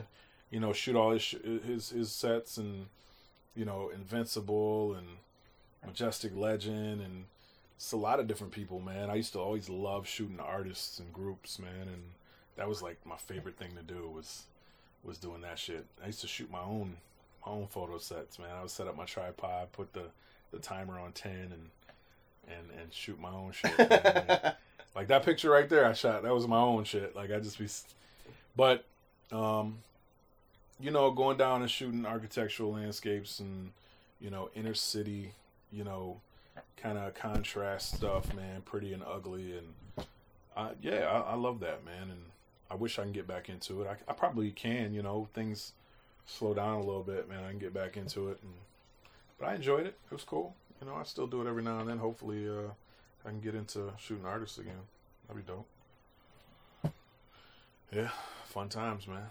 A lot of, you know, I'm not a jack of all trades, I wouldn't say, but uh, you know, I dabble, dabble. So, yeah. Cool. All right, thanks for being on the podcast, man. Hey man, thank you for having me, bro. It's been a it's been a ride, man. We've known each other for a long time, and you know you're lucky. I haven't plucked like a patch of hair out of your arm yet. I will before you leave, though. Believe that. You better watch yourself. oh. And uh, I'm running out of here. nah, man. Man, This is uh, what you think about the orange room, man? You like the orange room? Oh, this is fantastic. Like, This is this is a room I dedicated to myself, man. It's very vain. It's very Yeah, you, Um, have all your stuff. it's very selfish. It's very um, Your face is literally You know, all over the it's place. very self-absorbed. You know what I'm saying? But but it, you know, I, I think I earned this. You know what I'm saying? Like this is my house, this is my studio, and these are all posters from overseas. You know, some of the posters I get over there. So I'm a writer, man. I require posters, so it's like, yo, there needs to be posters backstage when I go backstage. Like that's just one of my things. So, um, you know, everything out. You know, aside from the Dilla you know, Dilla poster right there. Uh, everything in here is my face and you know my name and but I think I you know I think I deserved it and I owed it to myself, man. And it was just uh, it's, Right, it's, it's- inspirational. right. It's a great. It's a Because- great reminder. Yeah, man. that's that. And I look at the albums that I've made in the past, and I'm like, yo, I really wanna, I wanna top that, man. And And you uh, could, and at any you know, time, you could have been like, none of this could have happened. Absolutely, man. It could be blank walls, bro. It could be blank in here, but But you've done all this, gone to all not, these man. places. yeah, man. You know, rocked all these shows. Absolutely. Made all this music. This is, you know, it's just a small room, but it's my small room, bro, and it's dedicated to me. So I'm glad you like it, man, and I'm glad to be on the podcast, bro. It's it's uh it's a long time coming, man. I, I've seen the list of everybody else who's on the on the podcast, and it's like, damn, I'm not on here, man. We've known each other for a minute, bro. So no, no, it was cool, man. I appreciate it. Appreciate you having me. All right, thank you. So that was the interview with Apollo Brown. It's always good talking with him. Go pick up his whole discography. It's all dope, all good music, all good hip hop. So let's get on to the Knuckle Up segment with V Styles. Welcome to the Knuckle Up segment of Fresh's Word for this week. As usual, my co-host V Styles with me. How you doing, man? Hey, what's good, K Fresh? You good? Hell yeah, I'm good. Yeah, that's what's up. since we you know talked a lot of MMA first in the first two uh, weeks, let's get you know let's get off Mhm. into some pro wrestling first this week. And Okay. first off, I gotta call you out on a little something, man. You you went Go ahead, online, give it to me. You went online, and you be- besmirched the beautiful name of Alexa Bliss, Oh saying that she God, has a man. nose like Triple H. She is a. She does. She has a. she is a goddess. nose game. She is a goddess, and you cannot besmirch the name of Alexa Bliss. Oh. Uh, I mean, you know, I, you know, where did she come from? Like, you know, where, where, where? I, I, I don't know. I don't necessarily get the WWE sometimes, man. It's like, what, like, how, how, what's going on? What, what, what? Is she Triple H's daughter, what's going on? No, well, she get her- a place like that? Her quick, her quick, like in a nutshell, uh, back history is that she was like a um a fitness competitor, and Okay. um, I don't know how she transitioned to going into NXT. Um, I did actually read that somewhere, but it escapes my mind. But um, I feel like she has actually made a huge progress from her time in uh, NXT to when she's been at, from this uh, short period of time that she's been on the main card. I'm super enjoying uh, her feud right now with uh, Becky Lynch, and she's like such. A, I feel like she's such a good heel that I'm super enjoying it. And I'm actually enjoying a lot of the women's division stuff on SmackDown specifically going on. So Mhm. I'm, you know, I'm always, you know, excited to what's coming next. You know, with with with their uh, specifically. I mean, the Alexa Bliss, um, Becky Lynch feud, and even the Carmella and Nikki Bella uh, uh, feud. It's like they actually like feel like they hate each other. You know. Um, Carmella, Carmella is another corny character. I, I mean, I, I, don't know. Maybe it's because it's the whole solo act with her, but you know, when I see her, like she's forced to moonwalking. Uh, like but I, I still she's like her though. I still like her. to be the female version of Enzo, and it's like, uh, you know, what are you doing? That looks corny too. You know, okay, all right. And It's I don't know, man. I don't know how how I feel about this. This, you know, I mean, don't get me wrong. I, I, I can't front. I've been enjoying enjoying the the women's product a little lately, but um, I just think some certain people need to pay their dues, and, and Alexa Bliss and Carmella ain't really paying no dues, man. They they need to, you know, they need a kind of like a low few, you know, within the women's division before you know boosting themselves up to where they are right now. I don't know. I feel like To both me, of them like- have actually uh, improved so much in comparison to how Well- other women in WWE have uh, progressed over the previous years. So that's why I'm enjoying talking about- them. Uh, I said, who you talking about? Just the women in general? Just, um, actually, um, a lot of the women in general, but um, Alexa Bliss and Carmella, uh, in particular, they um, they actually have some really cool move sets in the ring, unlike some of the other women that have had, you know, in previous years. You know, um, we're seeing. I just feel like we're seeing a lot more from these women um, right now than you know when it was like the divas division and, and shit like that. The the moment I noticed that was um okay after the whole uh brand draft, everybody was like, "Oh shit, uh, you know, SmackDown really they have they're you know definitely inferior, whatever." But then around SummerSlam, they had that um specifically in the women's division, they had that uh six pack uh women's match. And then hmm two days later at um on SmackDown Live, they had like a you know a five women's match, and these you know and all all the girls that were in, in this match were just going all out, and I was just like it was action everywhere, and I'm like, whoa, this is actually super entertaining. And from there, they branched out into all these uh, feuds, and I was like, this is actually really entertaining, man. I, I really enjoy this. Yeah, I, I, I don't, you know, something about, you know, you know, I'm not a fan of uh, necessarily the Usos, man, but uh, which one of them is married to the to the to the uh, the, the female uh, wrestler, the black female? Yeah, Which uh, was it, Jimmy? yeah, I think Jimmy's mar- married to Naomi. Naomi to me is the best athlete. You know, in her and uh, and uh, Ric Flair's daughter. You know, just Charlotte. ring stuff just looks real nice. Uh, Flair's daughter get that love. Um, uh, she doesn't get that love at all. I mean, you can do some of the things that she do in, in, in the ring and still don't get that love, and you got to lose to people like I know this your girl, but you know, you got to lose to people like uh, you know Like Alexa, Alexa, Bliss, yeah. and you know, it's like, wow, what do you, you know, are y'all ever go push these women? Are these women, you know, finally go get that love? I like, uh, I like Naomi. Yeah, I've I've always Um, liked Naomi. She's always been, and she's actually one. I think one of the most athletic people in WWE. Not just women, but Not just women. not just women. She's one of the most she athletic. She she don't get that same look though, man. I'll be like, man, why? what- What's going on, man? Yeah, Yeah, but WWE starting to make me mad, man. I, I some of the things I see them do, it's like, man, why? Uh, you know, uh, okay, I get it, I guess. You know, yeah. See, they completely, they completely taken my man and made him the new version of Coco Beware. oh, uh, You know, what um, you know uh, what I'm talking about. uh, what's his name? Um, why why is it uh? You know who I'm talking. You know who I'm talking about. I was gonna ask you about this. Dude. Why why? Oh, Rich Swann.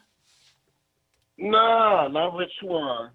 Um, the muscular short black dude. They be doing the flips in the ring Oh, uh, and stuff oh, like Apollo that. Crews. Apollo Crews is the new Millennium Koko B. Ware. When he go out now, unless it's against a wrestler that I don't know or pug, I expect him to lose. He has too much talent just to be losing every Oh. week to these, you know, to these guys that's, you know, they may have a different gimmick to him, but less inferior than than, than what he is, man. That dude is like he got moves. You know, he he can put on a hell of a wrestling match, man. But I don't I don't foresee him, you know, going past the intercontinental uh, a uh, intercontinental championship.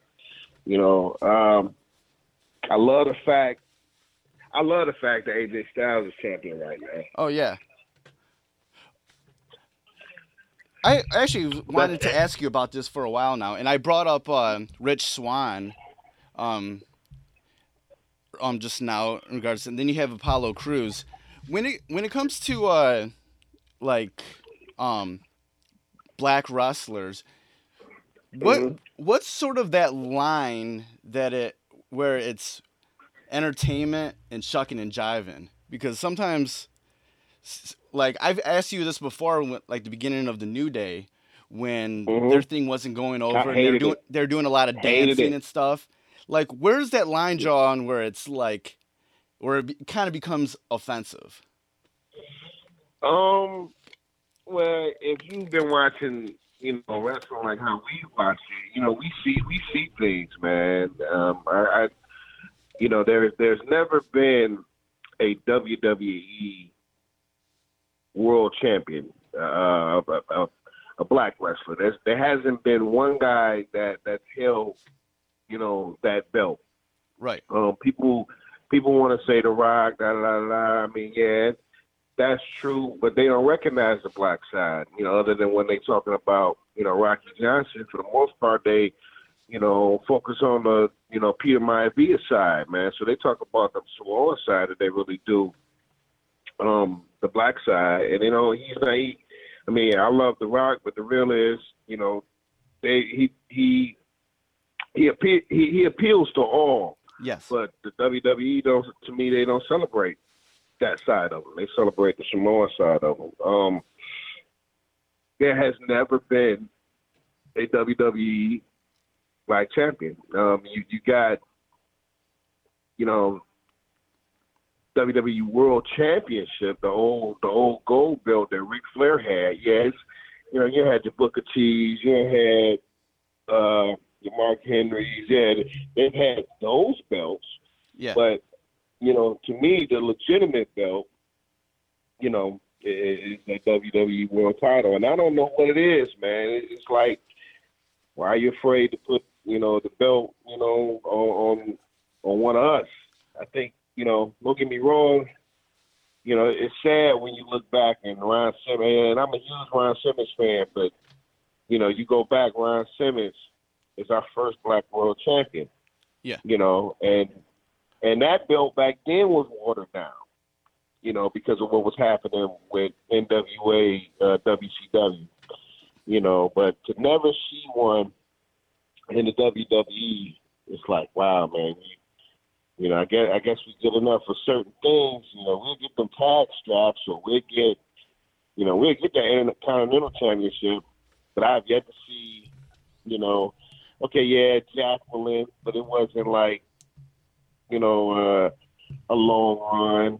You know, it, it, they just promote their wrestlers differently, man. And I just noticed that, you know, uh, our top guys over there always wind up being, you know, the the, the people that almost got it, but you know, just didn't get it. they'll never be like the face of the company type type wrestler It, it should be. I just think now we're in a new, a new age to where, you know, you can have a lot, you know, it, it, it's a lot more you can do, you know, with your, your African American wrestlers than have them with these corny ass gimmicks. Because if you really think about it, you know, and this what burns me sometime about, you know, uh, WWE and Vince the New Day gimmick was really meant to fail.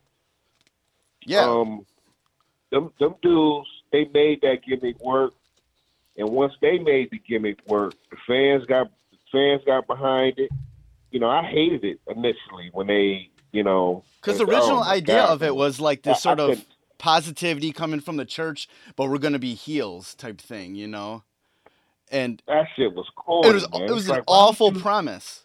it was awful, but but they were able to take like take the shit and shine it up into something that Yeah, they got They over with the crowd. Like who does? That's why I became. That's why I started rooting for them because individually, you know, I, I felt like like Kofi Kingston's his talent is just uh, he has incredible talent, man. I, I got a lot of respect for that dude. I remember I, I started I started liking Kofi Kingston, man, when uh, he was in a Royal Rumble match. I always felt like he had talent, but when he was in a Royal Rumble match, he got knocked out and he walked on his fucking hands to Dude. not get eliminated. That was the- incredible. Again, That was incredible. That was one of the best like moments. I've never seen nothing like that in my life. I was like, oh my god, look at this. And I and I was already a Kofi fan, but I had never seen nobody do no shit like that. And you know, when when the WWE see the same, they see the same shit that we do.